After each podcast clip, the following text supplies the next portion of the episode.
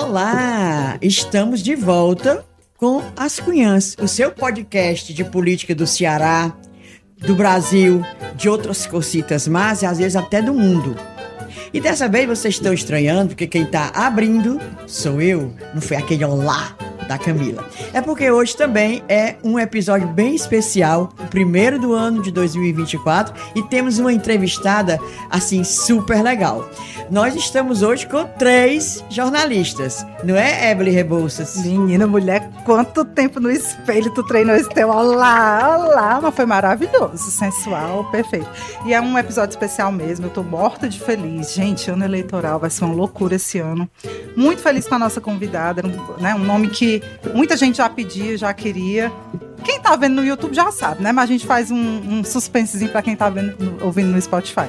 E é isso, bora fazer um episódio bem massa e que seja um ano maravilhoso para todas. E claro que estou com Camila Fernandes. Tá vendo? É, começou 2024 eu sendo substituída. Tudo bem, mas pela Inês pode, né? A Inês é a favorita. Não é aquela novela a favorita, é a Inês Aparecida. Pois é, gente, olha que alegria a gente começar o ano com, reunindo quatro cunhados jornalistas aqui, na verdade, e com a nossa convidada, vocês já vou ter que anunciar, né?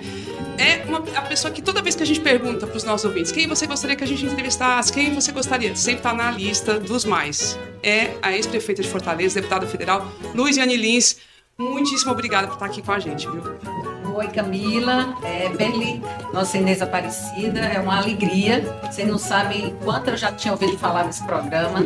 Esse programa realmente já rompeu aqui os limites do Ceará, já se fala aí sobre um dos melhores podcasts de mulheres, sobre mulheres, com mulheres e produzido e apresentado por mulheres. Então, parabéns pelo trabalho. Acho que é um encontro de olhares muito interessante, principalmente o nosso olhar jornalístico né, a partir também da nossa ótica de mulheres, né?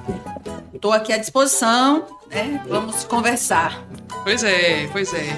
Como é tradição, a gente faz, né, primeiro uma apresentação assim, faz, faz a, fala a ficha corrida dos nossos entrevistados e eu vou fazer hoje as honras da casa. É uma breve apresentação, claro, o currículo é longo deputada federal Luiziane Lins, nasceu em Fortaleza no dia 18 de novembro de 1968, filha de mãe professora e pai militar, cresceu no bairro, no bairro da Maraponga, tem três irmãos e um filho. Além quatro de... irmãos. Quatro irmãos, pronto, Porque já corrigi. Papai o papai teve um outro, que não Pronto. somos da mamãe e do papai. Pronto. Ah, então, são quatro irmãos homens. Muito bem. E a Luiziane no meio para mandar em tudinho. Além de estar na política há muito tempo, Luiziane é jornalista, professora do curso de jornalismo da UFC desde 95, está licenciada há algum tempo porque exerce cargos políticos, mas é minha colega lá, inclusive. Seu primeiro mandato foi de vereadora de Fortaleza, eleita em 96, depois foi deputada estadual, eleita em 2002, e de, ainda deputada concorreu à prefeitura de Fortaleza em 2004 e ganhou contra tudo e contra todos, inclusive na época o próprio PT não queria que ela fosse candidata, PT nacional a gente fala, né, que era já tinha na época o presidente Lula em seu primeiro mandato. E ela se elegeu a, primeira, a segunda mulher a comandar a capital cearense aos 36 anos. Em 2008, Luiziane foi reeleita, e, mas só que no final do segundo mandato ela não conseguiu reeleger o seu sucessor, o hoje governador Elmano de Freitas, que na época foi candidato a prefeito. É, hoje, 2024, Luiziane está aí como pré-candidata à prefeitura de Fortaleza pelo PT, está como, também como deputada federal em seu terceiro mandato. E, e vamos começar, Luiziane, nessa questão do, de, fazendo essa comparação 2004 com hoje, quase, quase 20 anos depois, né? Aliás, 20 anos, 20 né? Anos depois. 20 anos depois. Na época, o PT, né, parte do PT do Ceará, né, muito alinhado ao PT nacional, com o Zé Dirceu, que estava no comando ali da, da, articulação política do governo Lula, puxou literalmente seu tapete, tentou puxar muito, né, na verdade não conseguiu, mas eles queriam apoiar o Inácio Arruda, na época candidato pelo PCdoB, à prefeitura de Fortaleza. E você enfrentou diretamente, ganhou com o apoio do diretório municipal e foi assim uma candidatura muito surpreendente. Acho que foi a surpresa do Brasil na época foi a sua vitória em Fortaleza. E, e agora, recentemente, eu assim, o Ciro Gomes fala muita coisa. E uma das coisas que ele falou foi: estão tentando puxar o tapete da Luiziane. Ele se referiu especificamente a Camilo Santana, que quer, que quer tirar seu tapete. E eu queria saber se isso está acontecendo de novo mesmo. Bom, Camila, eu posso dizer que nunca é fácil para nós mulheres. Nunca, nunca.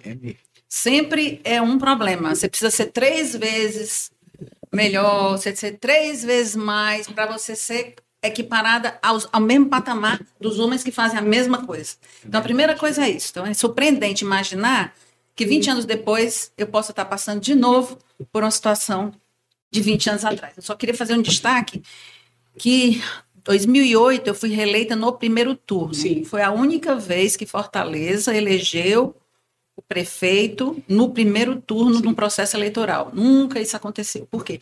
Fortaleza é uma cidade insurgente, Fortaleza é uma cidade rebelde, Fortaleza é uma cidade muito desigual. Fortaleza não é para os fracos, como, como costuma se dizer. É uma cidade com muitas complexidades, com muitas delicadezas, com muitas singularidades. Então, assim, é, eu acho que há uma conformação em curso.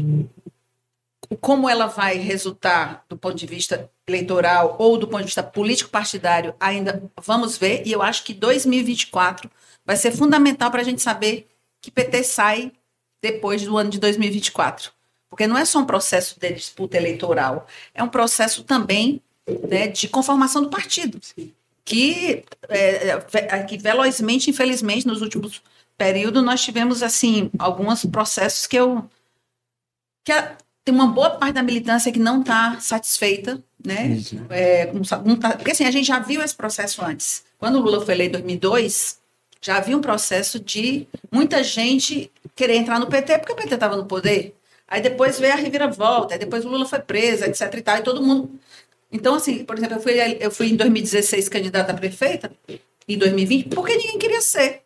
E porque precisava que a gente deixasse o partido vivo aqui em Fortaleza. Porque havia um setor dentro do PT que, naquele momento, apoiavam a gente é, é, e compor a chapa do Roberto Cláudio.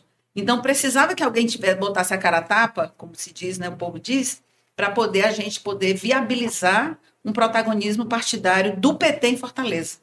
E isso não é uma coisa à toa. Estava aqui olhando, você falou aqui da questão do Amano, no, no processo eleitoral anterior, a lei de 2012, logo que eu saí da prefeitura, porque inclusive na entrevista, foi vocês comentaram aqui, que teve o CID, que quando o CID foi para lá para falar com Lula, para dizer que a, o governo não estava bem avaliado e para dizer que o candidato tinha sido que fosse do PT, mas fosse indicado para ele. Quer dizer, ele já tinha em mente o Camilo em 2012. Uhum.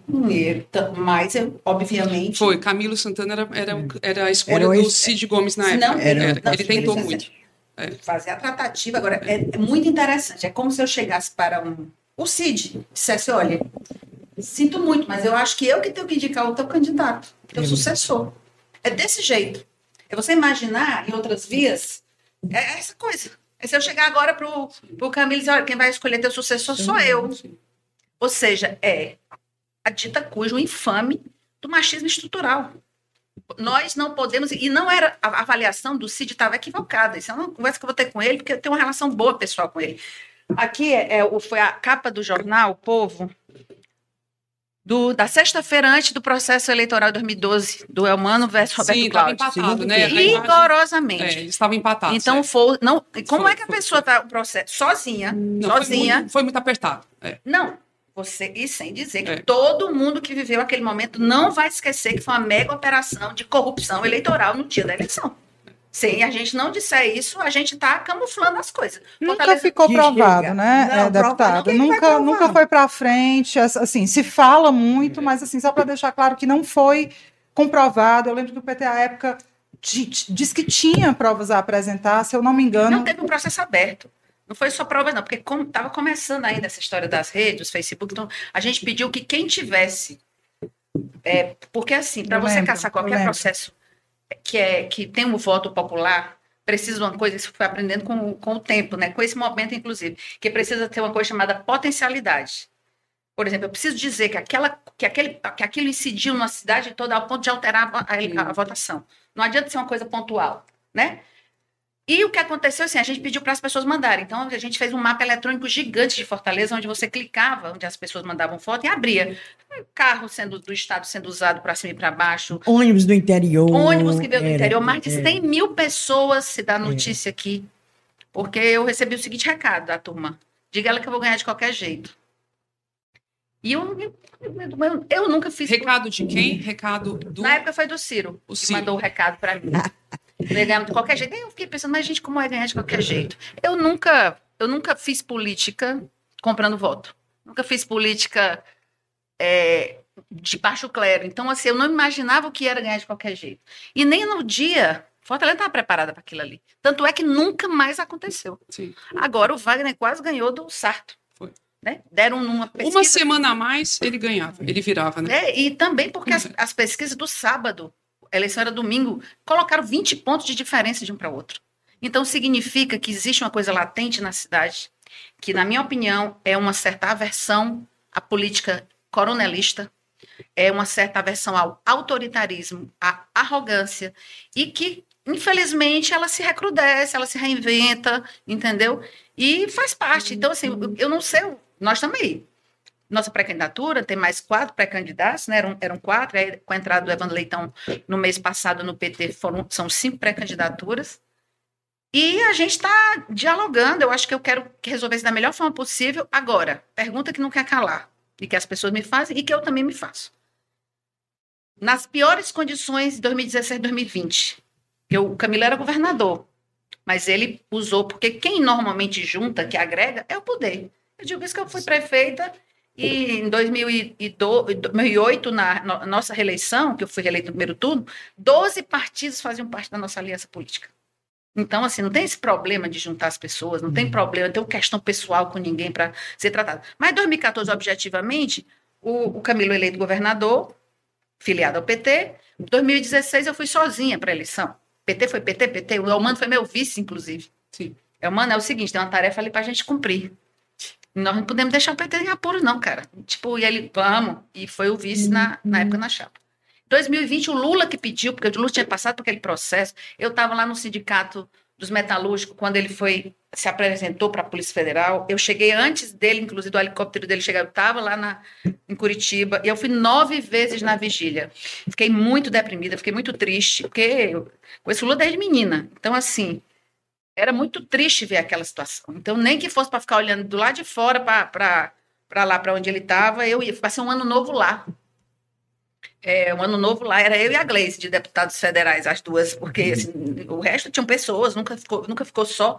Então, assim, aí a pergunta, aí o Elmano eleito governador, o Lula numa virada histórica, que acho que isso acontece uma vez em cada, sei lá, 200 anos. É. É, e aí o, o Lula eleito governador, o Elmano, aliás, presidente, o Elmano eleito governador, agora, eu com oito anos de experiência de, de administração do governo, conheço essa cidade como a palma da minha mão, já conhecia, tive dois mandatos de vereadora, deputada estadual, fora a minha relação com a cidade, que sempre foi uma relação muito estreita. Eu nasci, hoje chama Maraponga, que é mais é mais chique, sei lá, mas eu nasci no Mudubim, Mudubim, Mudubim, velho, sim. que é Mudubim, Sim, sim. que é aquela lá, Mudubim velho, onde tem a igreja, É. ali por perto. Então, eu nasci ali. Então, fui criada é, num ambiente de periferia e um ambiente de lagoa, né? Porque tinha a Lagoa da Maraponga, tinha a Lagoa do Mudubim, tinha a Lagoa da Parangaba. Então, foi esse um ambiente que eu virei gente, digamos assim. Então, por que que nesse momento eu abriria mão de representar o partido com a experiência que eu tenho, com a vivência que eu tive e com um governo exitoso que eu tenho certeza absoluta que foi. Pois, Luiziane, é isso que também todo mundo se admira com isso. E, e eu fiquei assim surpresa com a declaração do Guimarães, até ali, acho que foi no Roberto Moreira, ele dizendo quais são os critérios para escolher o candidato ah, do PT à prefeitura de Fortaleza nesse ano. Ele disse que não é, não é pesquisa, né? É, que uma pessoa que consiga unir. O que é isso? Consiga unir todo, consiga alianças e tal. A gente estava até conversando, a Evelyn e a Camila, eh, dizendo que estava tão parecido, assim, uma coisa direcionada para Evandro. Sabe que agora apareceu. Pra eu- eu- justificar eu- a escolha do É, Evandro, para né? justificar. Eu estou falando aí que ficou na vigília e tal, e eu pensando, algum dia esse pessoal ficou na vigília? Aí o que é que tu acha dessa, dessa, desse né? critério do Guimarães? Vai ser. Acho que Não, se, não se o critério for juntar, pesquisa. juntar os partidos, então eu- vou ser a candidata pré-candidata prefeita, porque conversei com recentemente com a Elmano, a Elmano fez essa declaração recente, agora faz o quê? Dez dias, dizendo que não, não há nenhuma objeção dos partidos da base aliada dele em relação ao meu nome. Deixou isso muito claro, em entrevista, ele foi uma visita no Jornal Povo, ele deixou isso muito claro, disse para mim também, que não tem problema algum de, de, de, nenhum partido, não estou dizendo 12 partidos, todos esses partidos aí já tiveram na base do nosso governo em 2008, de 2008 até 2012, né? E o Elmano ter ido nessas condições, ele foi na frente para o segundo turno e ele foram três pontos, três pontos percentuais de uma mega operação feita com 100 mil pessoas do interior, que a Inês lembrou bem aqui. Porque o que é que aconteceu? Que eu não a gente acha que sabe, na política a gente já viu tudo, nunca. Você nunca vai ver tudo, você sempre está para ver alguma coisa. e o que é que aconteceu? Fortaleza é uma cidade que ela é muito uma cidade de colônias, de pessoas do interior, é. né? Por conta do êxodo lá atrás, era muito difícil a convivência com, com, os, com os, setores do semiárido. Então, você vai ver, a grande maioria, eu fui prefeita de, da, assim, natural de Fortaleza depois de muitos foi a primeira, bem dizer, do, do último período, né? O doutor Juraci era do interior, a Maria Luísa era do interior, o próprio o prefeito Cambrera do interior. Então, assim, aí o que é que aconteceu? O que é que fizeram? Eles fizeram, o Cid era governador, portanto, os prefeitos, ele conhecia todos, ele, ele tinha uma incidência sobre os prefeitos, é natural que o governador tenha. Então, eles, eles foram, eles vieram para cá e foram atrás das colônias da, dos moradores da cidade. Porque todo mundo que está lá sabe quem mora aqui. E as pessoas passaram a última semana recebendo visita, inclusive na noite. Então, assim, não fosse uma força-tarefa gigantesca, porque também eu estou sempre morta, mas em compensação eu nunca morro, porque toda hora. Dizer, tipo, como é que um, processo desse estava tão. Nós fomos sozinha. O, todos os outros partidos grandes estavam apoiando Roberto Cláudio. Nós praticamente foi o PT com pequenos partidos naquele momento e fomos sozinhos com a Humana em 2012. E só não ganhamos porque nós não prevíamos a corrupção eleitoral. Aí, Ebel, é uma, uma interpretação minha. Porque a gente também aprende a descobrir que nem a gente, a gente descobre que nem sempre a justiça é justa. Não, Isso, claro. esse processo começou aqui, não, não vim, o TRE aqui desaprovou, foi lá para foi para cima, para o TSE e tal, tal, tal, e não deu em nada. É, eu coloquei mais para pontuar, como jornalista sim, mesmo, para pontuar sim, que essa história não andou, né? Não, não foi para frente. É, mas só, só registrando, porque onde eu falo de pessoas que têm a idade de viver aquele momento já adulto, 2012, sabe o que foi aquilo. Porque nunca tinha acontecido aquilo antes. E nunca voltou a acontecer. Não sei o futuro, mas até agora, não.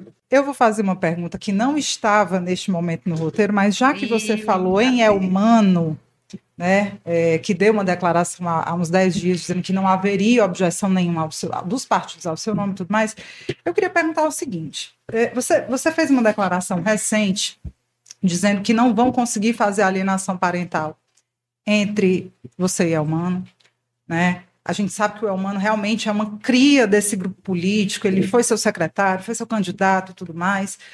No entanto, é, é, a, a, impressão que dá é que ele está meio que faz, né? faz de doido quando questionado muito enfaticamente sobre o seu nome como pré-candidato. Não se viu, até onde eu sei, uma declaração enfática dele defendendo o seu nome. Eu queria saber, a senhora é, é espera esse, essa, essa declaração? A senhora realmente quer, deseja, né? Por, por, conta dessa proximidade que vocês já tiveram, queria, inclusive, que você dissesse como é que está essa relação hoje, mas é do seu desejo que essa, essa declaração e esse compromisso venha logo, né? Como é que você está avaliando esse silêncio, esse cefaz do humano? Bom, eu acho, Ebele, que assim, eu tenho tido muita tranquilidade para dar o tempo do humano. Eu já governei, eu sei que não é fácil. Não é fácil, inclusive porque o Elmano, de uma certa forma, ele está dependente da base eleitoral que está na Assembleia hoje, da base, digamos assim, de deputados que estão lá. E se a gente faz, fizer uma avaliação, se os últimos, últimos anos ele levou muito mais, no caso, a, a, eleição levou muito mais pedetistas, que agora eu não sei mais onde é que eles vão, mas assim, se vão perceber mesmo e tal, do que petistas. Basta você analisar que, de fato, 2014, 2018 reforçou. Então, a base era muito mais uma base do CID, do Camilo, do que propriamente do PT, do Elmano. Uhum. Então, temos hoje um processo de, de uma base, é, uma base na Assembleia Legislativa que precisa ter, ter todas os- as delicadezas, e eu entendo. Tanto é que toda essa história de jogar para 2024 a decisão, essa coisa toda, todos nós concordávamos, inclusive eu sugeri a ele que ele propusesse a partida. Para que a gente, porque em novembro do ano passado, o partido saiu com a resolução que era o seguinte: quem tivesse dois terços do diretório municipal poderia indicar o candidato, eh, poderia indicar o candidato sem passar pelo encontro ou prévia. Só que ninguém tinha dos dois terços. Então, eh, houve tentativas, não vou ficar falando aqui, mas pessoas que incidiram fortemente junto aos membros do diretório municipal. Aí eu costumo dizer, ainda bem que é um partido de militantes, de pessoas que ainda acreditam na, na política. Não é um ajuntamento de interesse. Então, não conseguiram formar os dois terços.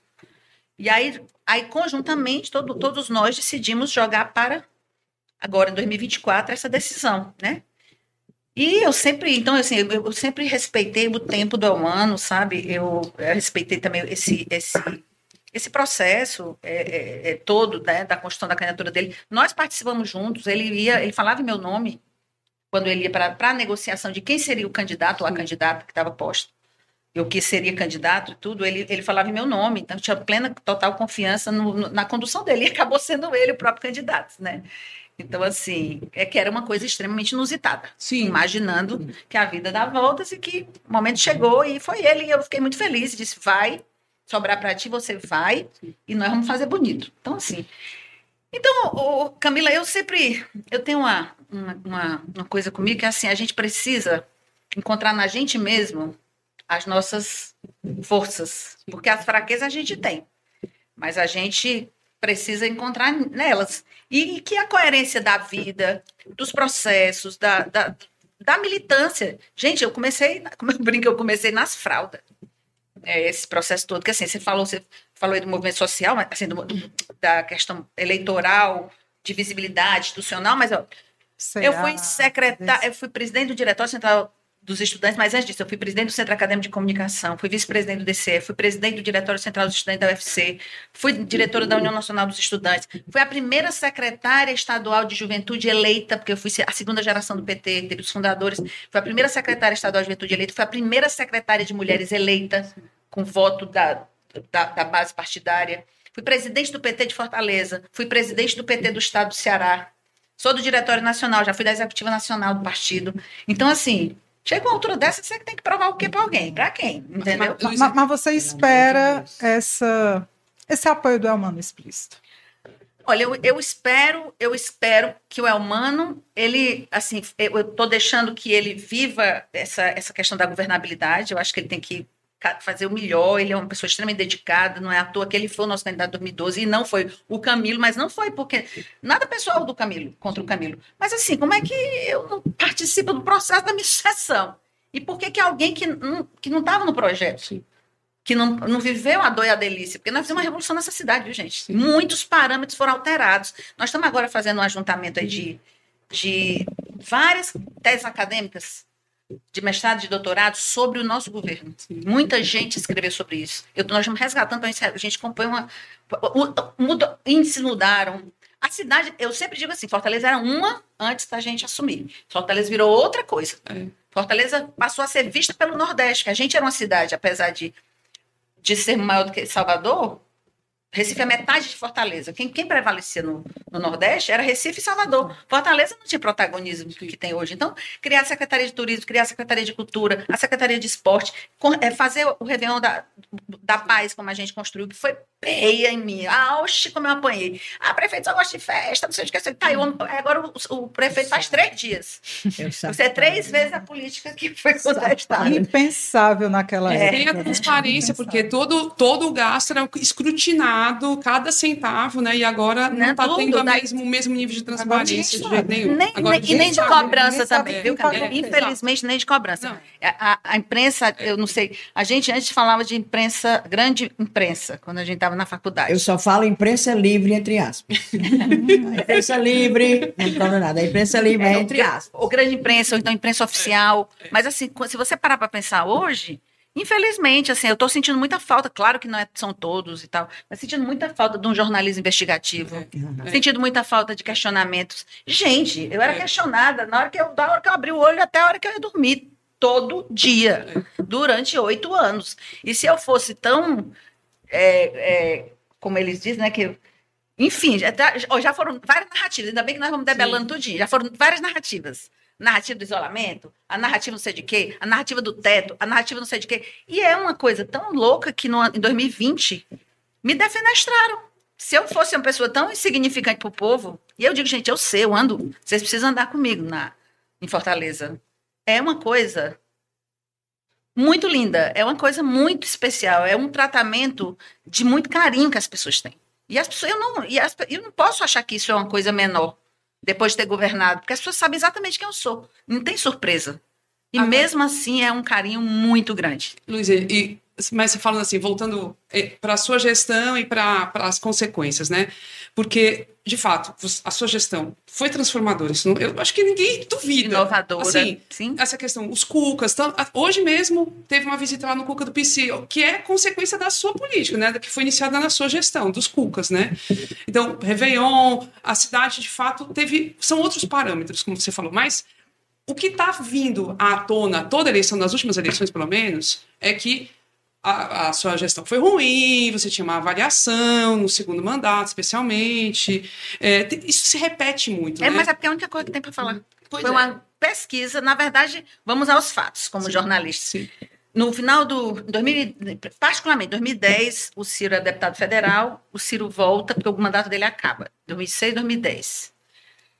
E quando ele volta, começa a sofrer. Aí eu tinha uma relação muito boa com o Cid, ele era governador, era prefeito, todo dia praticamente a gente se falava, era, era foi uma, uma parceria bacana, de, inclusive de, de, de, de amizade, companheirismo e tal, tal, tal. E nesse período eu começo a, a sofrer ver alguns secretários do CID, mais próximos ao Ciro, me atacando. Eu achei aquele estranho, porque os meus eram proibidos de atacar o CID, só para dizer isso. Uhum. Não, pode, não posso entender que um aliado é uma pessoa que todo dia o, seu, o secretário se dá é. o direito de bater no, então, gente, ó, enquanto tiver essa aliança aqui, eu quero que as pessoas se contenham, vamos respeitar a autoridade do governador. No dia que a gente não for mais aliada, já vira. Mas, enfim, eu comecei a notar 2010. E 2010 também, por, por problemas dos mais diversos, que não vale a pena aqui falar, porque são muito profundos, e a democracia é, se abala se a gente falar, mas, mas é um, mas assim teve um, um problema com algum setor da imprensa na época da grande imprensa oficial mesmo e, e coisas que eu podia ter é, resolvido muito de forma muito mais simples e que eu não eu era professora de jornalismo, não tinha como determinadas coisas, não tinha mais como. Como é que eu vou voltar para a sala de aula e vou dizer o que para os meus alunos? O que eu vou dizer para eles sobre determinadas coisas? Então, eu vivi alguns dilemas. Então, em 2010 foi um marco definidor, por quê? Porque começa uma avalanche de crítica. O governo estava melhor ou pior?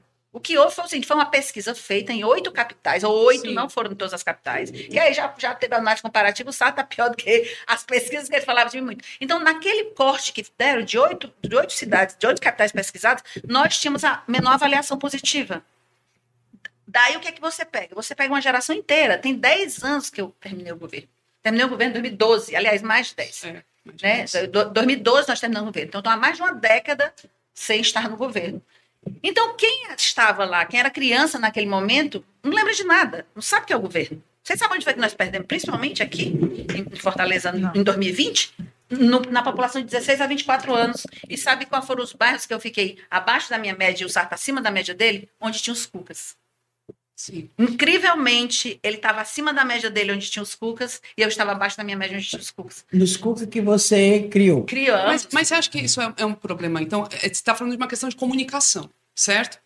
Do, de um lado que você foi atacada e essa comunicação se espalhou de fato. Mas e o outro lado, assim, uma contranarrativa para estabelecer os, os seus marcos? Você acha que faltou esse, esse aspecto? Camila, faltou, faltou, que que faltou?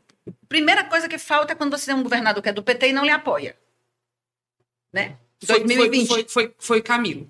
Não era o Camilo, eu estou falando sim, de, sim, sim, de forma muito tranquila. Sim, Podia não, ser A, B, C ou D ou Y. Ele apoiou o Sarto, isso. É, não, e, não, e, e, com o poder do governo, isso. você leva todos os outros partidos para apoiar, não é isso, só isso. Tá? É um processo, foi um processo de isolamento que o PT passou e que eu sabia que ia acontecer.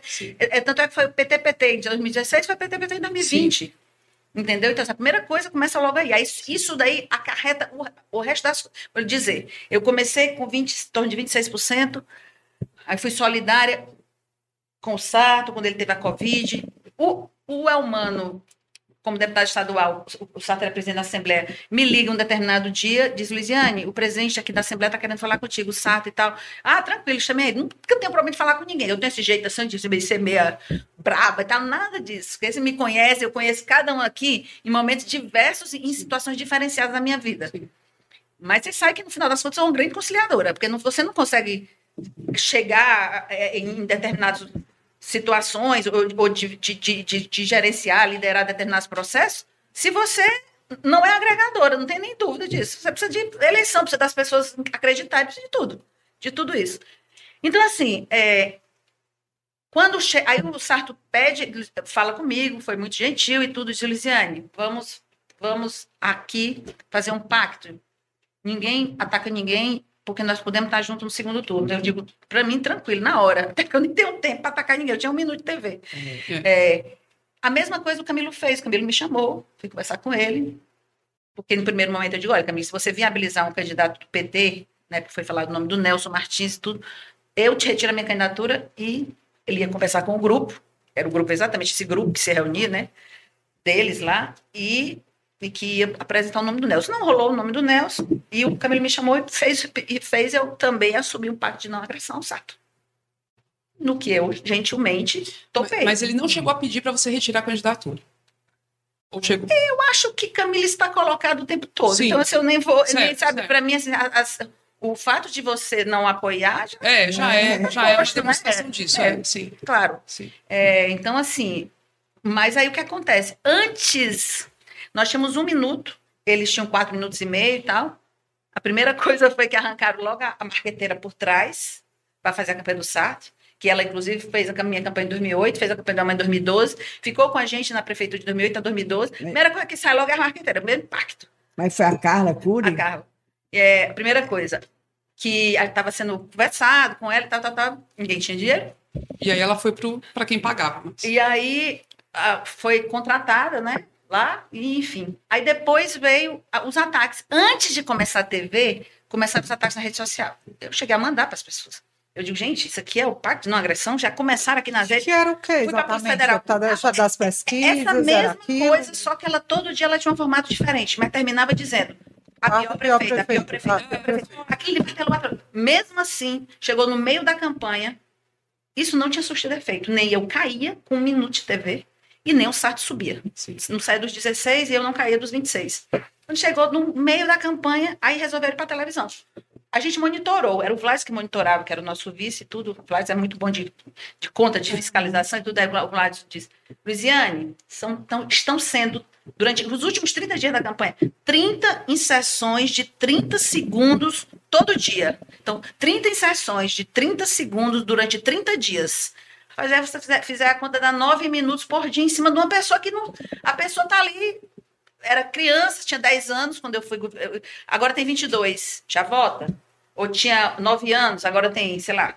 Então, é, eram crianças, não sabiam o que foi que se deu em Fortaleza. E quando você fica martelando, aí aquela pessoa fica, no mínimo, desconfiada. Por quê? Porque nós não tínhamos. Eu tinha um minuto, gente, para escolher se eu falava do que eu já tinha feito, se eu ia falar do porvir, se eu me defendia ou se eu atacava, entendeu? Então, assim, como eu fui desarmada, porque me fizeram isso, ainda, ainda me sinto hoje, passei por trouxa, sabe? Porque ainda acredito, eu acredito em doentes, acredito, acredito na humanidade, acredito. Então, assim, então você vai totalmente desarmado com o processo desse, mais uma vez, que eu não imaginava que era o que poderia ter sido feito. Então, quando vem um massacre, porque foi um massacre, foi um massacre, a gente vai para a justiça eleitoral, eles entram com pedido de recurso, é, é, entra com recurso, tudo, vai ser julgado na sexta-feira, quando domingo era eleição, e continuar a propaganda sendo passada na televisão, loucamente, porque ali foi, foi um, o auge das repetições. Então, assim, virei o alvo total. Então, como é que a pessoa é tão fraca, acabada? E o Camilo e não, não intercedeu né, pelo seu nome, ficou na dele, se fez de doido também e tal.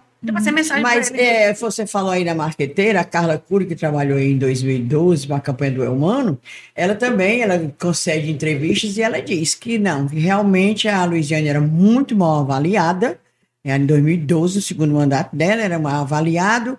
Quando ela aparecia pra, em, em, nos programas do, do eleitoral do Elmano, o Elmano caía Ela, ela, ela tem esse discurso. É, mas é, Ela tem esse é uma discurso. E que, não, estou dizendo o que Sim, ela sim, diz sim, nas entrevistas. E que realmente que o auge naquela época, teve o segundo turno aí empatado, né? O, o, o Elmano e o Roberto Cláudio. é, e o Elmano era uma pessoa realmente desconhecida. É, é, o que pesou foi aquela história que eles resgataram, aquela história que, que tu disse, que eu vou eleger até um poste. Que Aí o miserável outra, Elmano. outra narrativa. Não, outra narrativa. Que foi tirado do Pois contexto. é, eu tô.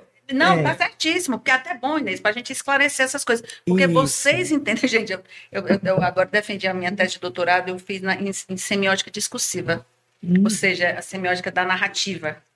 Então, assim. Só faltava ter sido o objeto essa história do poste. Não, não, não, não, não, mas eu vou explicar porque é o seguinte: Sim. se a gente quiser fazer, hoje não precisa nem você, você ter feito, basta alguém dizer que você fez. A Deep Web está aí para provar isso, né? Tipo, você, as pessoas falam que nunca falaram, as pessoas, pô, pô, pô, tem mil formas a inteligência artificial para poder. Então, assim, mas ali foi uma coisa. Aí eu, porque me dói quando eu me analiso jornalisticamente. A situação foi exatamente essa.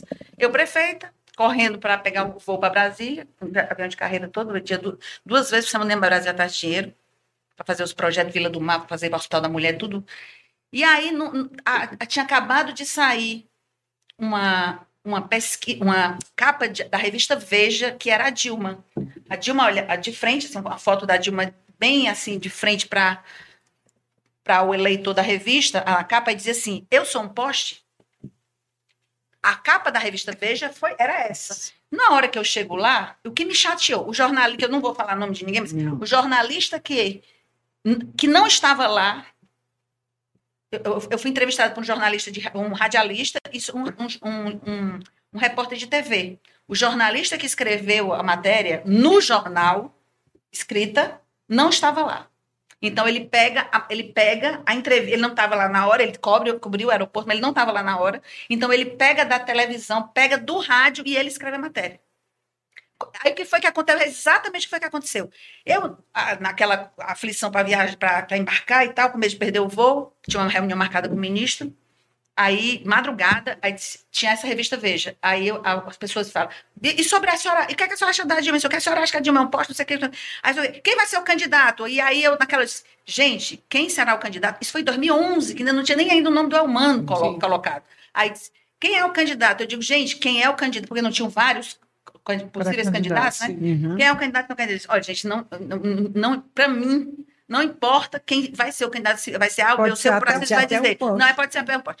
Foi exatamente a expressão assim. Nós temos que estar preparados para eleger até um poste, se for preciso. Mas vinha no contexto da, da, da Dilma como lá. Tanto é que não foi só aqui que teve isso. Vocês lembram É. que o, falavam que o Haddad era um poste? Aí Ah, depois falavam que o sim, Pokémon lá em Campinas é um sempre poste. Aí o que, que o Lula disse? Ah, estão dizendo que é po- é isso, de poste em poste nós vamos iluminar o Brasil.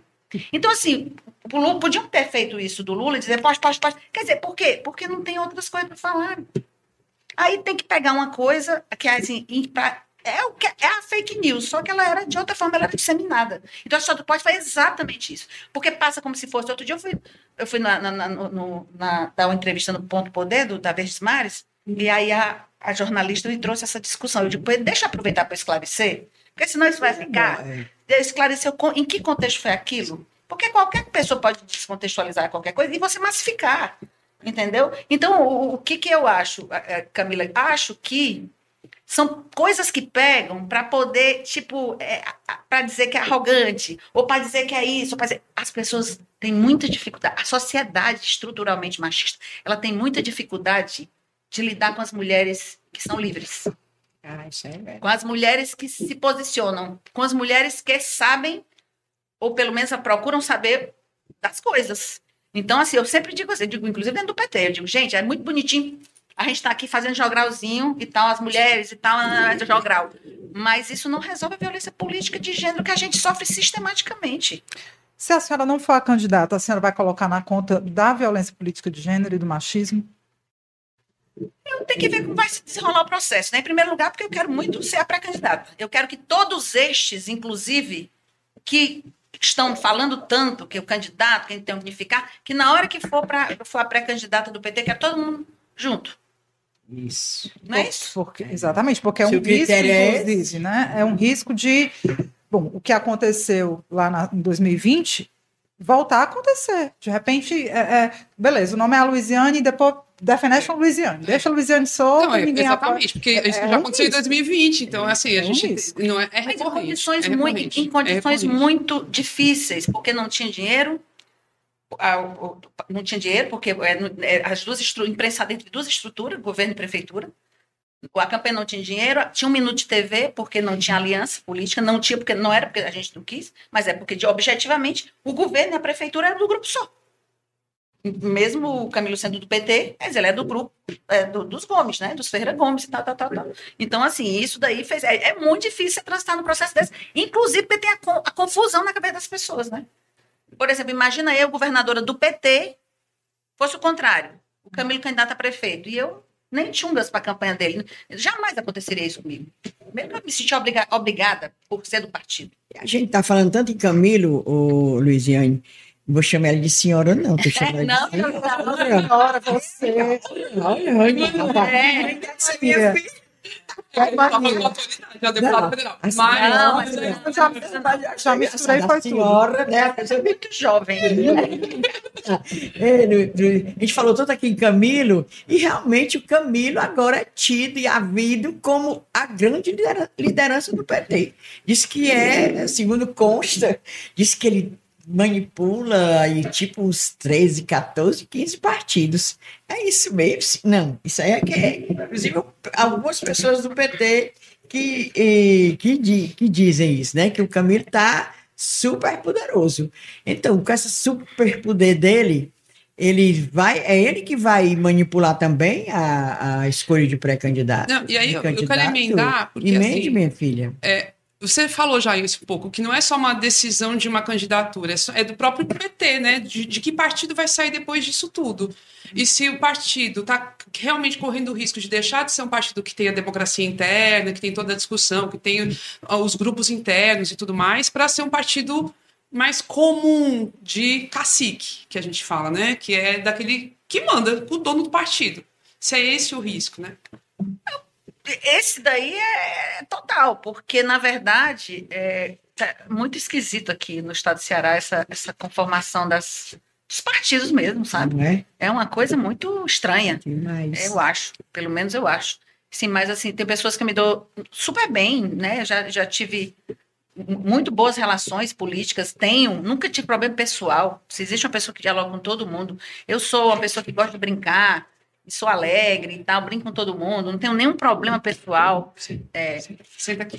é, nenhum problema pessoal com, com- nem com os, os líderes partidários, até porque eu já estou há muito tempo nessa confusão, gente. Pelo amor de Deus, imagina você ser vereadora com 25 anos de idade. Tá entendendo? Numa cidade dessa, desse tamanho, querendo fazer o debate de juventude, querendo fazer o debate das mulheres. Não tinha isso, gente.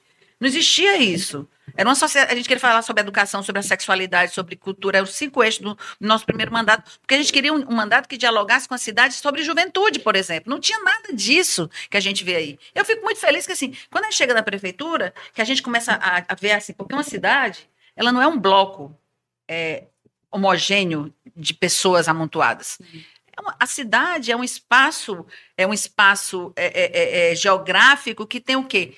Diferença de geração, diferença de, de, de, de gênero, diferença de idade é, e barra raça e classe. Então, quando você tem que trazer classe, raça, geração, você tem uma infinidade de fortalezas que precisam ser vivenciadas pela população daqui. E a gente faz isso.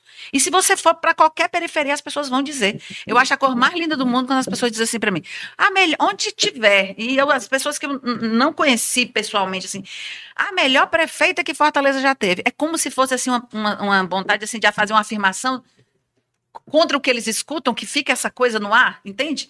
Então, assim, eu, eu escolhi também esse, um- esse momento, esse momento para a gente trazer à tona o nosso governo, entendeu? O nosso governo. O- foi a mais votada em Fortaleza, sem comprar um voto, sem ajuda de um prefeito Como deputado federal, Sim. que está falando. como deputado federal. Aliás, nenhum prefeito, o, o- o estado foi todo loteado, né? Assim, eu não tive apoio de um prefeito. É, não tive apoio de estrutura nenhuma, a não ser de nós mesmos. e de, de, dos nossos próprios. E foi a mais votada em Fortaleza. E por quê? Carinho e reconhecimento das pessoas. Porque assim, não teve nenhuma marca, é só olhar a votação dessas pessoas que são candidatas a prefeito. Porque Fortaleza, é o que eu vou dizer de novo, Fortaleza não é um que acha que vai, com postura de coronel, tomar conta de Fortaleza. Mas a gente está falando da situação atual, que assim há um risco, claro, assim, um risco assim, tipo, há, há, há condições de Camilo chegar e impor uma candidatura que ele quer. É isso que a gente quer saber. No PT, Lula está dando aval para isso? Porque a gente está vendo situações que, por exemplo, em São Paulo, a construção lá da candidatura Bolos, Marta. Marta está voltando agora ao PT. Eu não sei se está agradando o PT Paulo de é São Paulo. É puro pragmatismo, né? né? Assim, é muito pragmatismo. Parece que está muito mais forte. E a, a, parece que isso pode ter uma grande tendência a se consolidar em Fortaleza também. A gente é, queria. Mas é por. É, mas é, é, se o PT mudou nesse nível, né? Não, eu acho assim. Essa história do. do, do, do essa história. Primeiro, assim, foi a decisão do PT do Estado de apoiar o Boulos. Sim, né? sim isso é uma coisa, ok. É, sim, e, aí, e, consequentemente, a Marta ainda tem um recall muito importante sim. em muitas comunidades lá do, sim de São Paulo. Então tem diferença para a situação daqui. De, é, eu, eu acho diferente. Sim. Primeira coisa, eu acho que a primeira coisa, a melhor, o melhor cenário de todos é sair uma candidatura de consenso. Sim. Seja eu, seja o Guilherme, seja o Bruno, seja a Larissa, seja o Evandro, de consenso. Esse aí seria o cenário mais adequado, mais legal e tal, tal, tal, tal. Não tendo, nós vamos, vamos para os passos que o partido nos coloca. É por isso, inclusive, que a gente constrói o PT. Eu estou há 35 anos no PT. Então, assim, que são os mecanismos democráticos que o partido construiu e que não, não tem regimento, tem, tem regimento. Quem não tiver, quem não tiver os dois terços do diretório municipal vai ter, vai ter que se submeter ao que segue o regimento. E o regimento fala em encontro. Como é que é o encontro? Todos os filiados votam e elegem infração, por exemplo, a cada, vou dar um chute aqui, a cada 10 votos, um delegado. Aí são de delegados, mas votados pela base do partido. Ou a prévia, que simplesmente o, o delegado vai lá e vota. E ele vai lá, o, o, delegado não, o filiado vai lá e vota, que são as prévias partidárias. Então, assim, acho que se a gente puder resolver de outra forma, ótimo. Mas, assim, eu, eu, eu quero dizer que eu não vou abrir mão do PT.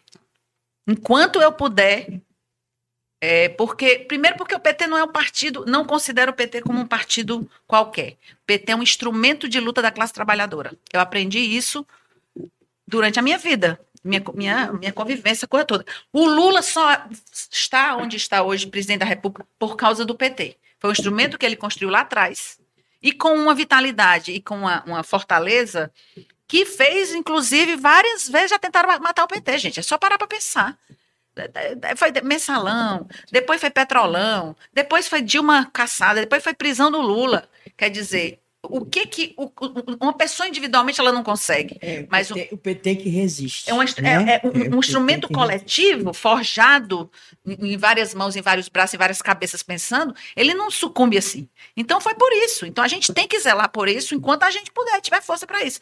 E eu tô dando a minha minha realiza, minha pequena colaboração, que é o seguinte, é dizer assim, peraí, gente, não é assim não. Tem que ouvir os filiados do partido. Vamos fazer um processo democrático. E outra coisa, estamos vigilantes sobre, que a gente está sabendo que está tá vendo agora, é incursão já sobre os, os filiados do PT. Então, quem tiver. Desculpa? Gente chegando junto, né? Fazendo faz, junto para pressionar, de fora, inclusive? Sim, claro. Do, do filiado, eu me dirigi ao. Inclusive, eu tive com o governador esses dias para dizer isso. E ele foi muito taxativo. Foi, Luiziane, se o que você souber, você me diga. Porque eu não vou aceitar. E quem é que está fazendo essa pressão? Aí, Ebeli, você vai saber. Você vai saber com o passar do tempo, porque se eu precisar dizer, eu vou dizer. Se eu precisar dizer, eu vou dizer, porque é, as pessoas precisam respeitar, né? Respeitar as trajetórias, as, as, a, as construções, né? Eu nunca saí atirando contra ninguém. Ah, eu, vou, eu vou pensar 24 horas como é que eu vou atacar. Eu nunca fiz isso. Eu só olhei para frente, só olhei para frente. Eu, nem tenho, eu não tenho nem tempo, eu não tenho tempo de fofocar. Eu não tenho tempo de ficar pensando mal dos outros. Eu não vou focar nem um pouquinho. Ai, não, gente, quando a gente, quando a gente está quando a gente tá com as amigas na mesa do bar, a gente fofoca. Mas eu, mas eu digo aqui, mas dizer que eu, ah, eu vou ficar pensando 24 horas, como é que eu vou destruir fulaninho na política, não sei o que. Eu sei que eu sou vítima disso. Sim. Mas eu nunca fiz, porque eu não tenho tempo. Eu só quero coisa boa, eu só quero alegria, eu só quero amor, Sim. eu só quero, só quero que todo mundo a- acesse essa dimensão. Porque a vida é desse tamanho. Luiziane, tu falou aí no momento, algum momento que é, a- a- o partido não é um ajuntamento de interesse. Eu estou tão horrorizada vendo as coisas, essa movimentação aqui do Ceará, que eu estou vendo que é um ajuntamento de interesses. Está ficando. Eu fui para a, cobrir, né, e curiar, fofocar, a, no lance- é, na filiação do Evandro Leitão, deputado Evandro Leitão, ex-PDT, agora PT. Eu fui lá, menino, era uma toda nação de gente estava lá. Eu vi a hora. não tinha os fortalezenses lá. Não, tinha, não. Era ônibus, menina, pense. Ah, me encontrei com o companheiro Benedito lá de Benedito, esse, esse hotel vai cair. Sabe? Aí, assim, o, o piso, né? Eu fiquei até com medo. Aí, bem exagerado, eu com medo. Porque eu tava vendo ali que era um ajuntamento de interesse. Eu via cada bolsonarista lá, que eu ficava assim, a, a o que eu tô fazendo aqui? Já pensa, a pessoa, né? Depois eu digo não. A pessoa, a pessoa, e se a minha irmã soubesse que eu tô aqui, pois não é, tudo, tudo é bolsonarista. Foi, era desse jeito. Aí eu tô com medo de, de- o PT, que a gente sabe que é um partido assim, criado, né? Que, é um partido de resistência, tá aí. Vi- vi- viria esse ajuntamento de interesse, lhe juro, isso aqui é só não é nenhuma pergunta, não. É uma constatação, né? Constatação. Mas eu teve uma. Você estava lá, porque assim, você não, não tem mais. a- não- ninguém encontra mais a gravação nas redes, não foi, não tem, não tem do, do ato em si, mas você deve ter observado. Quando o Elmano estava falando, ele se dirigiu ao Evandro, é, aí uma turma começou a gritar: prefeito, prefeito, prefeito. Aí o Elmano, na mesma hora, o Elmano fez um gesto com a mão e disse: olha, aqui é uma filiação. Discussão de candidatura nós vamos fazer só em 2024. Aí, silêncio, né? Ou seja, foi tudo preparado, organizado para ser o lançamento de uma pré-candidatura. Candidatura. Foi. Entendeu? Tipo, é, inclusive eu fui, eu nunca, olha, eu quero deixar muito claro aqui, eu nunca tive problema pessoal com o Evandro. Eu conheci o Evandro, ele era presidente do Ceará, eu era prefeita, ele pediu uma audiência para conversar comigo sobre o PV, na época o presidente da que a gente estava. Então, assim, eu não tenho nenhuma relação com ele. Assim, tanto é que eu não fiz, eu, não obstacularizei em nenhum momento para ele ir, para ele entrar no partido, entendeu? Até por minha relação com o Elmano, pela relação com o próprio Evandro e tal. E, Assim, mas ali, pra, aquilo ali, para nós, assim, que petistas de, de muitos anos, né, digamos assim, para não dizer os históricos, né, a gente, a gente viu que aquilo ali não era, não era uma coisa espontânea do partido, sabe? Espontaneidade. É, tinha prefeito que foi mais aplaudido do que o Lula. Tem alguma coisa errada, né? Alguma coisa- Então, assim, a gente tem que, quando a gente olha com esse olhar, então, assim, tipo, aí, aí eu, eu, eu tenho, agora eu tenho uma, uma coisa que eu acho que é uma coisa importante para mim, que é o que me, me, de uma certa forma, me deixa livre e à vontade para falar determinadas coisas. É porque eu só devo a minha vida política ao povo. Claro que a povo que eu digo parcerias muitas, mas o que eu quero dizer é o seguinte: já tentaram, vocês estão pensando que já não tentaram me matar várias vezes? Várias. Me matar no sentido político, né? Claro, simbolicamente falando. Mas várias vezes. E, e assim, é, é por quê? É resistência. Então, aí eu também não, aí eu, aí eu também vou, eu vou esperar ser morta para depois eu me pronunciar. Depois que está morta é só enterrar. Então, assim, eu tenho colocado, pontuado, em nenhum momento, outro dia estava, que eu digo, ai meu Deus, a palavra de ordem agora é constrangimento, porque eu estava não sei onde, eu constrangi, não sei o que, eu constrangi. Eu gente, eu falar da minha história é constranger quem? A carapaça que, a carapuça que caia na cabeça de quem se acha, entendeu? Eu falar da minha vida, quando eu perguntei onde é que eles estavam quando o Lula estava preso, e que teve gente que queria sair do PT quando o Lula foi preso, dizendo que estava com vergonha do Lula, isso é mentira? Não é. E quem quiser que vai desmentir. Que fiquei constrangido mesmo. né? É, fiquei constrangido. Aí eu vou. Isso daí eu tenho que apagar da minha história? Não, eu tenho orgulho disso, entendeu? Eu tenho orgulho disso. Agora, como as coisas vão acontecer, como vai ser daqui adiante, essa coisa toda, vamos ver, né? O processo. Eu digo que Agora- a vida é processo. Luiziane, você falou, ah, legal, se tiver consenso, maravilha, né? São cinco pré-candidatos. Quais são os termos de um consenso? Em que situação, né? Com que é, é, critérios você, por exemplo, toparia não ser a candidata? Como se chega num consenso numa situação de impasse dessa? Não faça essa pergunta assim, não, porque essa pergunta, você, você faz a pergunta, em que você não vai, você, não, não, eu quero saber assim, em que circunstância você acha que você deveria ser a candidata? E não, Mas você já acha. Hã? Né? Hã? Você já acha que é a candidata ideal, inclusive melhor, né? Mas assim, pensando até nos outros, Pensando né? Em nos que, outros. assim, por que, que outros também não vão, vão abrir mão É, o consenso é Não tô querendo que ninguém vá abrir mão, não. O consenso, então, não é Tô- possível. eu, não tô- eu não bato cabeça com ninguém. Eu não fico enchendo o saco de ninguém. Ficam enchendo o meu. Porque, gente, eu nunca vi um nome tão doce. Imagina se meu nome fosse o nome. Que é aqueles nomes de mãe, né? Que junta aqui as coisas. que é, Nome de mãe. é, porque a minha mãe é Luísa, né? Então é Luiziane, né? Imagina se meu nome fosse Maria, que é um nome mais, mais popular, digamos assim. Porque Mas a a- Maria sofreu também. é, não, Luísa, total. Mas eu digo é. assim, que a- até brinco com ela, viu, Inês? Eu digo assim, se eu, Maria, se eu não fosse filha da. Minha mãe é Luísa Maria. Eu, se eu não fosse filha da Luísa Maria, eu queria ser filha da Maria Luísa. Eu sempre brinco com ela com isso. Mas eu quero dizer assim, é que a, eu vejo, é tão interessante, eu vejo ah, no jornal os artigos, em geral de homens, o, o- a- na, na artigo, não sei o quê, opinião, coluna, o meu nome é escrito, sabe assim, eu te perdoo, Luiz, Luiziane. já está dito que você é opção para Calcaia. Para, para- é, um dos nomes lá, que pode ser uma das, das estratégias de barganha. Lá para suprir a, a vacância do prefeito Vitor Valim, que não vai ser candidato, ou disse que não vai ser candidato à reeleição, já colocaram o seu nome lá. Aí. Não, mas é, acho que o que a Abby quer dizer é o seguinte: porque assim, nessas discussões de, de consenso, né, para alcançar, alcançar consenso, há sempre busca de retribuir as pessoas. Não. Então, fulano vai ter uma vaga ao Senado. Apesar que o Guimarães já disse que é dele, ninguém tasca, né? Para 2026. Foi, disse pra Diz que nós. tem- gente entrevistou é. ele. disse, Eu sou candidato a Diz que Senado." ninguém tasca dessa vez, não tem jeito. Mas a gente sabe que essas, essas negociações têm algumas, às vezes até incluem próximas eleições, né? É assim mesmo. No PTC enxerga isso como algo. Eu acho que as pessoas reconhecerem a, a, a história das outras, reconhecerem os valores, reconhecerem as, é, as colaborações que as pessoas podem dar, isso é totalmente normal. Não acho que deveria ser em formato de barganha. Eu acho que se você puder acomodar as pessoas para elas se sentirem valorizadas, para elas poderem dar a sua colaboração, que todo mundo quer, Sim. que todo mundo quer, Sim. todo mundo quer. Se a pessoa acha que tá com- tem competência ou que a pessoa tem é, a a pessoa quer colaborar, entendeu? Então, eu acho que isso é é um processo natural. E eu digo, eu não me fecho a debate com nada nem com ninguém. Agora, preciso fazer o debate comigo. Não dá para depois dizer que eu vou fazer isso, eu vou fazer aquilo Sim. outro, que a fulana vai para cá, a Beltrana vai para ali, a fu- a fulana vai para ali. Porque é assim. É assim. A gente está sempre que tem dentro dos processos dos homens, do, do, do, do masculino, é ele que vai dizer para onde a gente vai, para onde é que ele vai fazer, o que, é que gente vai deixar de fazer. E a gente não tem como interceder e nem interferir nisso, e nem falar sobre isso.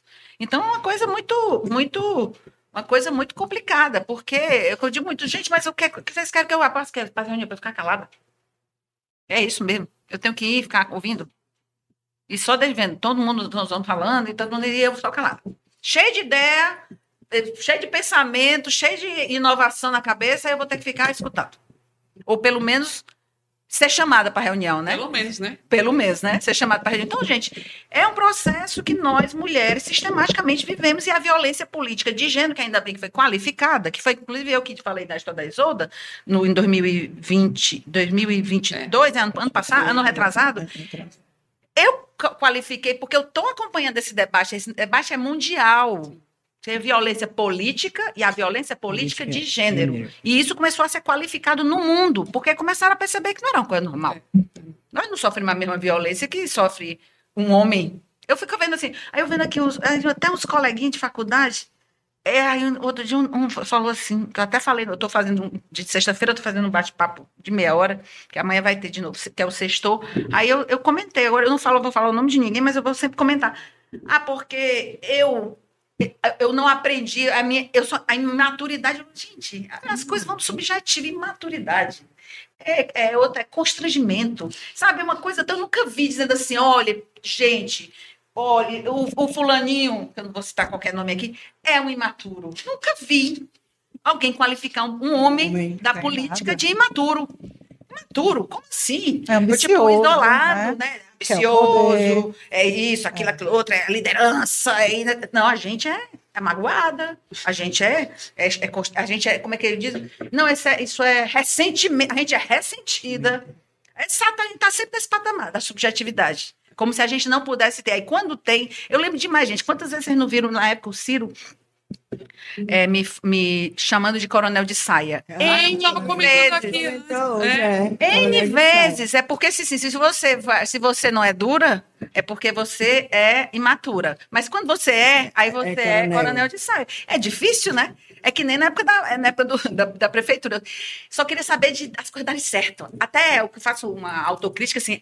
Até inauguração, eu achava que inauguração era vaidade, sabe? Eu, eu acho que eu estava vendo a, o, o, o Cid falando, né, que e, e, a minha semiótica também, porque a, a semiótica é, é, é Gramaz, é Gremaz, é Gremaz é, tem uma na semiótica tem o parecer ser, certo? Eu achava que as coisas só tinham que ser.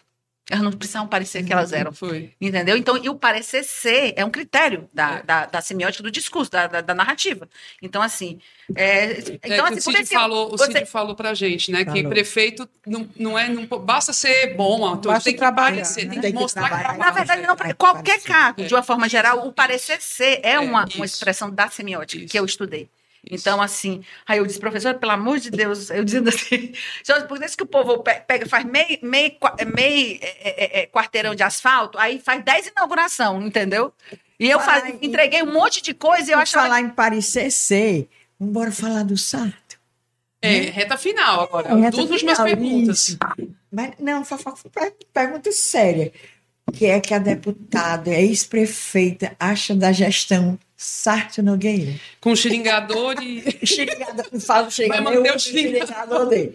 Não, falando sério, falando sério agora. É, o Sarto, ele não se declara nenhuma vez candidato né, à reeleição, mas a gente vê a movimentação dele, de, do pessoal do entorno dele, que ele realmente é. Tá, tá. Eu, é, que ele já foi tido como uma, uma, peça, uma coisa morta, né?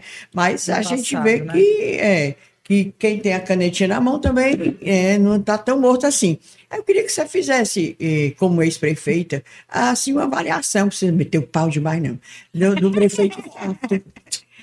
Olha, eu, eu, não vou, eu, ainda vou, eu vou, ainda vou sair de uma certa forma é, em fazer algumas considerações em defesa do Sarto. Do Sarto Quando eu terminei o governo, a gente deixou a cidade, a gente pensou 100% Fortaleza. Umas coisas deram para executar em tempo hábil, outras não. É, nós deixamos, na época, em 2012, 3 bilhões, na época, sem correção, 3 bilhões de reais de financiamento para os projetos na CAF, Central de Fomento, no BID e no BID.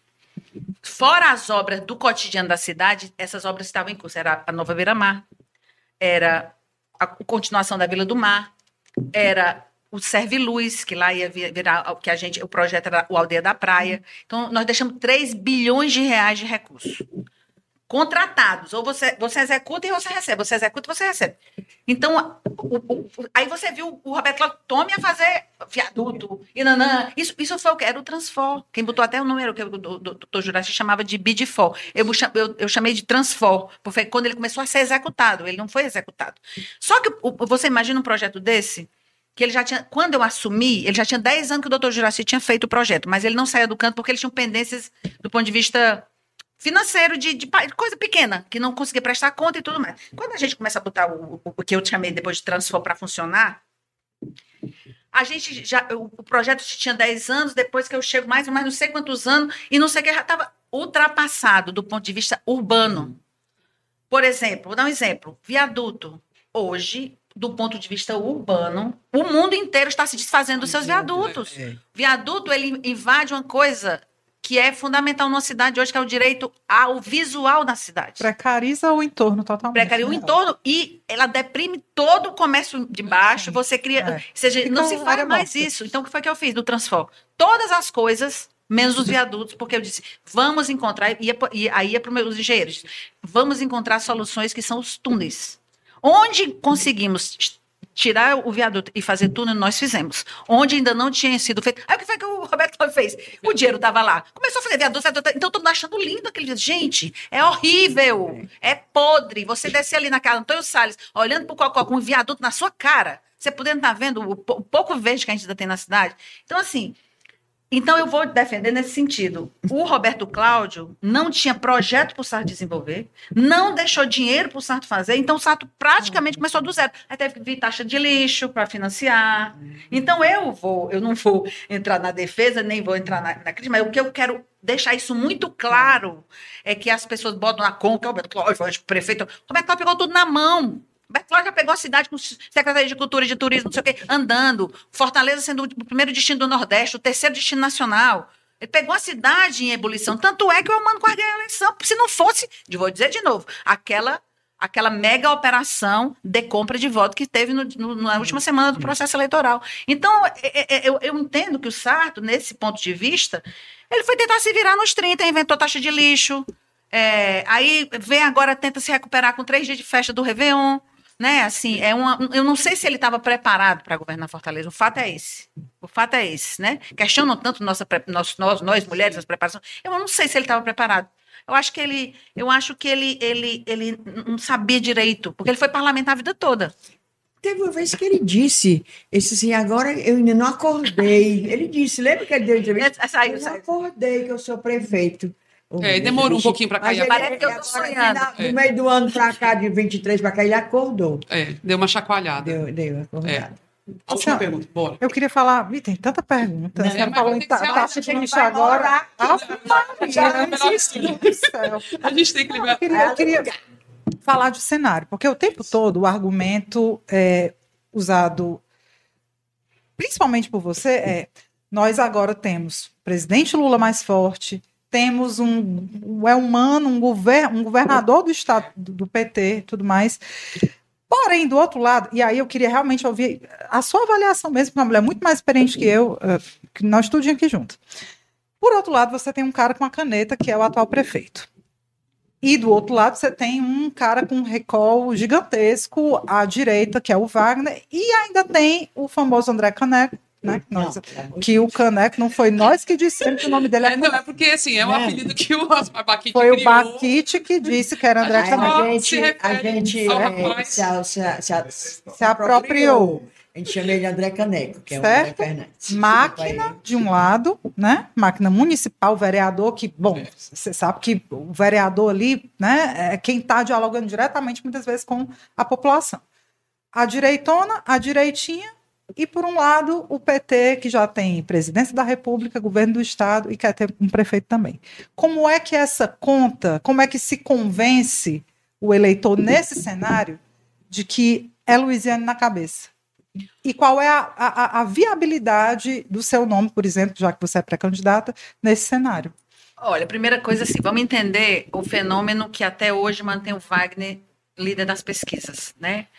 É, primeiro assim, o Wagner é muito maior do que o bolsonarismo. Vamos combinar que o Wagner ele consegue, ele concentra desde que ele foi candidato a primeira vez, ele concentra a insatisfação do povo de Fortaleza, principalmente das pessoas das periferias, das, das grandes periferias da nossa cidade, em relação a ao que ao porvir e ao que, ao que é sempre uma esperança, é sempre uma perspectiva, É, né? Uma sim. novidade que nunca Uma se novidade que que nunca nunca se, se se concretizou, concretizou. Então assim, é, com essa essa movimentação, com a, por exemplo, a candidatura do André Fernandes, que aí sim é um bolsonarista raiz, que aí vai, isso vai começando a separar, né? As coisas vão É. começando a, de, de uma certa forma. A gente não sabe como é que vai ser a perspectiva. Ninguém sabe se o Wagner vai ser candidato, se não vai ser candidato, mesmo essa coisa toda, porque é, é, ele concentra. Não é só a questão, além da questão da segurança que a Inês colocou, que isso também é uma coisa, sempre é uma. Porque eu digo uma coisa, viu, gente? Uma coisa que eu tenho me preocupado muito, muito, muito, muito, muito. Porque eu digo muito assim: você não tem como enfrentar uma coisa se você não conhece. Eu fui convidada, eu fui convidada pela, pela Sciences Po, que é uma universidade lá em Paris, para falar sobre a questão urbana. E eu conheci um brasileiro, que é o único sul-americano que lá está na universidade, que ele, ele tem vários livros, ele escreve sobre a questão do crime organizado. O crime organizado, das facções, ele, é- ele, ele, ele, e eu perguntei, o, o nome dele é Gabriel Feltrão, Gabriel, qual, onde a tu- tua pesquisa foi como? Ele disse, na comunidade, ele passa seis meses, estava indo agora para uma maior comunidade, um- uma favela de Istambul, ia, ia morar seis meses lá com a comunidade para escrever. Então, ele é, aí eu, eu ávida por informação e por entender as coisas, porque agora me, me voltei para isso. Isso daí começa aproximadamente escutando ele, inclusive, por volta de 2010. Isso começa a, a, no Brasil. E aí eu queria entender para poder. Você só vai enfrentar isso se você entender o que está acontecendo, o que é que está, como é que está, o que é, entendeu? Porque daqui a pouco nós somos refém da nossa própria cidade. Essa cidade a gente não tem coragem mais de andar na rua. Uma cidade que a gente está cada um no seu canto, porque é uma cidade que está ficando inviável. E se a gente não juntar essa cidade, se a gente não entender, se a gente não for para fazer muito mais cucas para essa juventude se formar, para se a gente não der assistência às mulheres que a necessidade, a gente vai estar construindo uma cidade que daqui a pouco é inviável. É uma panela de pressão. Que em qualquer hora, entendeu? Ela, então, eu acho que eu, eu, eu, tenho muitas dessas preocupações. Então, eu estava falando, onde é que eu caibo aí nessa história, Ebele? O que eu acho é o seguinte: os processos que vão. É o processo que vai determinar. Porque, assim, tem várias é, posições colocadas? Tem, mas também tem muito diálogo que pode acontecer pela frente. É, tem. Porque eu acho Fortaleza, Fortaleza é um pouco cansada dessa forma coronel de fazer política. Pode ser de quem for. Pode ser de quem for. Ela se vira contra. Uhum. Você pode ver. Você pode ver que é há uma, uma, é, é como se assim, é uma cidade libertária decididamente, tá entendendo? Decididamente. Então assim, é uma cidade que, que é capaz de votar na Luiziane com voto de opinião. Tem mais de 130 mil votos em Fortaleza, é mais votada, mais do que os bolsonaristas, que é aquele voto de rede social, não sei de que. Então, assim. Mas é, é uma cidade que sempre reelege os prefeitos, né? Então, não teve um que tinha perdido, que eu me lembre. É, mas também vamos. Tem essas tendências. E Sarto tem ido para a direita porque deve estar tá enxergando um cenário mais favorável nesse lado, né? Você acha que ou essa, essa questão de ter o Lula e tudo pode trazer elementos assim para a esquerda se fortalecer, para ganhar esses votos? Estava vendo aqui, estava tava, tava, pegando os dados aqui para trazer, mas teve essa pesquisa Atlas Intel e tinha tido antes uma, da, uma do, da IPESP analítica. No, no IPESP eu estou em segundo lugar, primeiro vem o o Wagner com 33, eu venho em seguida com 21, o Sato vem com. Aí logo em seguida vieram duas pesquisas para rebater essa, eu acho. É. e as duas pesquisas engraçadíssimas, por sinal. Aí se você vem aqui, avaliação positiva, né? Avaliação positiva da cidade, a gente fez aqui um resumo. Camilo Cid, Lula, Luiziane. É. Olha aqui, 3, 4, 5, 6, 7, 8, 9. De 10, só tem eu de mulher. Não, não, isso, Luiziane, isso aí é uma coisa. Mas e assim, o, que a gente está vendo é que é, o que vai, pode acontecer em Fortaleza, o que aconteceu no governo do estado, né? De não ter nenhuma mulher. Assim, só tinha a, a menina do. Da UP, não. Não, da UP era ainda na candidatura à prefeitura. prefeitura. Gente, não, assim, a gente está vendo uma situação de esvaziamento das candidaturas femininas. Isso é uma coisa muito séria, isso é um lado, né? Mas eu falo assim, em termos até de, de esquerda, de achar se dá para. Você é muito identificada com a esquerda. Sim. Você não tem meio termo. Você não é, tipo, aquela coisa centro-esquerda, você é esquerda. Já não é a mesma coisa do Evandro. O Evandro já é um perfil mais ele Mas não é um PT, a, a, PT vermelho. Ó, você né? ter 46% sim, de avaliação positiva sim, numa cidade sim, que você já governou, isso não é uma coisa simples. Sim, é, é, uma, é, é, um número alto, é um número alto. É. Entendeu? Isso é uma coisa simples. E certamente a gente, a gente pode estar questionando os dados da, da, da, da, pesquisa. Mas se você ver aqui, ó, pau a pau, quase é igual o Lula aqui, como é 3% a magia, o Cid Lula aqui. Então, assim, tipo, uhum. não é simples, porque, porque assim, o, o, essas pessoas todas, é, o Lula está presidente da República, o Camilo hoje é Senado ministro, Sim. já era governador até, até o ano passado. Sim. Eu tenho 10 anos, 12 anos que eu terminei de governar. Sim. Então, isso para mim, que é, isso aí para mim é um valor que eu preciso cuidar sabe, cuidar, porque isso daí é, isso é afeto, isso são, isso são expectativas, isso daí é, é, Você não imagina que eu podia estar muito bem, dizer assim, não, sabe, uma coisa, é, essa coisa. Porque eu, eu dediquei uma boa parte da minha juventude para governar Fortaleza. Então, assim, você vira. Você vira mãe, pai da cidade, não sei o quê. Eu não tirei um dia de férias. Um dia de férias. Qualquer, qualquer coisa que eu falo, porque assim, gosta de falar, né? Mas assim, não, não tive coragem de tirar férias. Não tive coragem, eu não faria mais isso. Sim. Porque isso é uma loucura. Todo mundo tem o seu. O seu... Nunca. Eu tinha, porque quando eu saía. Você lembra, uma vez eu fui para a embaixada do, do Brasil em Nova York para para é, colocar Fortaleza no, no, na história do, do, da, do... Brasília Day, não. Não, é, foi, era, era, a gente está fazendo um, um, projeto de tecnologia aqui. Então a gente queria convencer lá que, que, que os nossos jovens poderiam ser, né, ser, ser os pessoas para fazer as offshore, mas que fosse aqui, que valorizasse, que está assumindo mais. Enfim, quando eu fui, chegou, botei o pé lá, tinha três disputando, que era prefeito, gente. Ainda tem, aí era o Martonho, que era meu procurador-geral, porque Martonho é, é, o Martonho é doutor na, na- Alemanha de, de direito. O Martonho é perfeito. Aí outro aparece um, um juiz de primeira instância, também Martonho, que também disse que ele é quero ser candidato. E não sei quem brigando para ser. Ai, não, peraí, peraí. Eu, eu voltei na mesma pisada, depois eu voltei de novo, mas eu voltei na mesma pisada e disse: olha, quero dizer o seguinte: a justiça tem que resolver, corre dos Martônio, porque, ô, quanto. Eu digo assim, até disse assim, eram dois, né? Que eu disse, pelo amor de Deus, e eram todos dois Sobral. Eu disse, mas, nossa, tem uma plantação de Martônio lá. Eu, não, eu disse, aí, isso aí é impressionante. Tem uma plantação de martonho que eu falei assim, gente, o martonho. Aí eu, aí eu só saí quando a justiça disse, não, martonho é o procurador, é que é o prefeito. Já pensou isso? Ah, então, eu até isso aí. Então, são coisas que a gente vive pelo fato de ser mulher, porque eu duvido. Se for ir, o prefeito viaja pra cima, pra baixo, pra baixo, pra cima. É. E, e tá aí. E quem é que vai tomar o poder?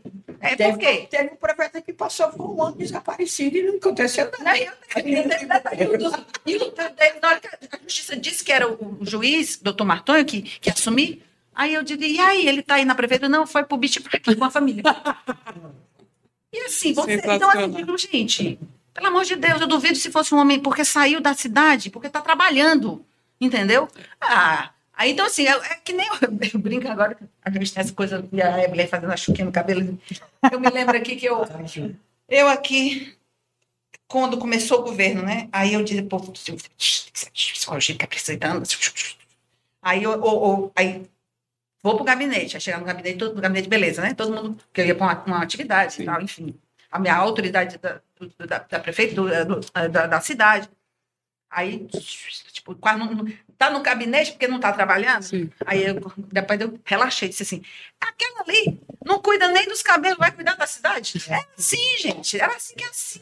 Sem dúvida. Entendeu? cruel, É assim. É, alguém já viu alguém falando da meia do fulano? Ou do cabelo É. desangrenhado do Beltrano? Ah, é muito É, Gente, é. é incomparável, é Então, Então, incomparável. então, a gente. A tem pessoa, se fosse tu batendo o carro num canteiro central, uma, uma E depois, e depois, árvore, e depois sentado no, no meio tinha fio. acabado a tua história, tinha acabado, tinha acabado. Eu, eu não ia ser a pre... eu, Tinha eu, eu, eu não ia, não ia ser a prefeita, eu não ia ser a, a pior prefeita de uma pesquisa feita pontualmente em oito capitais. Eu ia ser, para o resto da vida, a Tinha acabado. Tá entendendo? ia, ia Então, ter- assim, tinha se acabado. E, e várias outras coisas, gente. Tem coisa que eu, eu me lembro- era muito cruel a imprensa que tratava, a forma que a imprensa tratou. Muito cruel os questionamentos.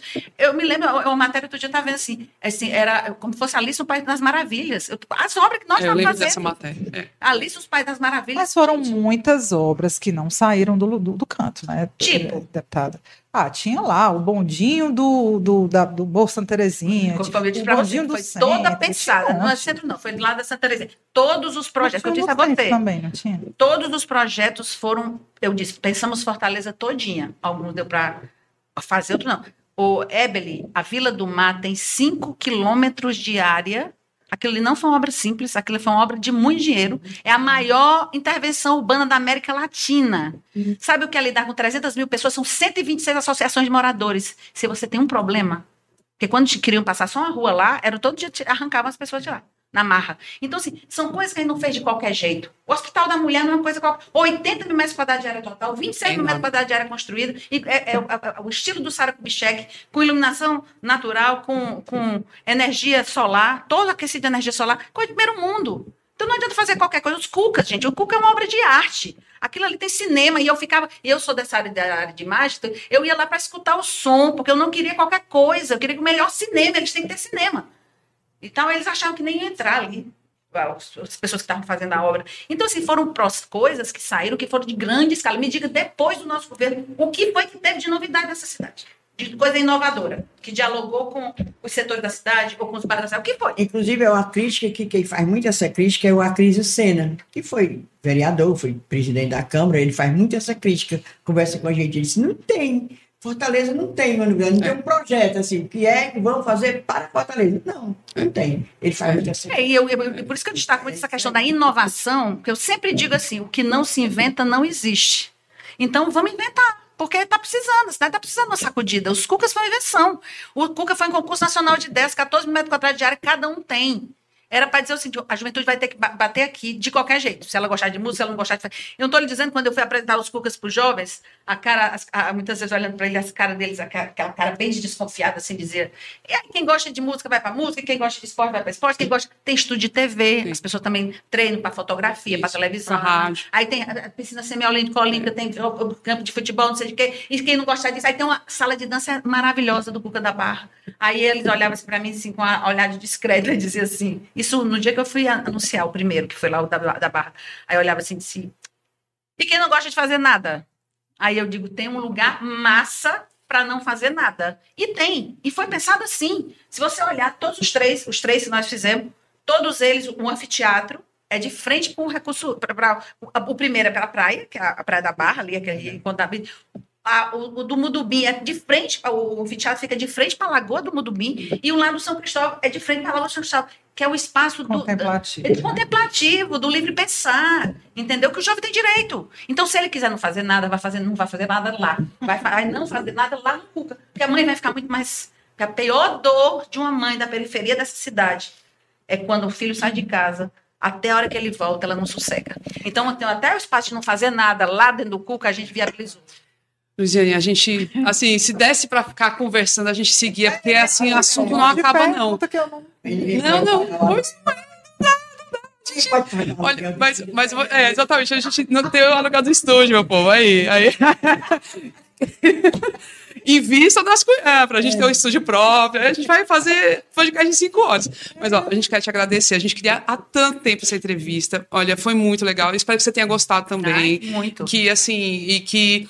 É isso. Esse é um ano de debates. Esse é um ano que, que vai ter esse, esse primeiro momento construção de candidaturas. E a gente espera que seja feito da melhor forma possível para que Fortaleza realmente tenha uma eleição em que diferentes posições claras e, e- e múltiplas e, com, e, e que sejam positivas para a cidade estejam à disposição do eleitor, né?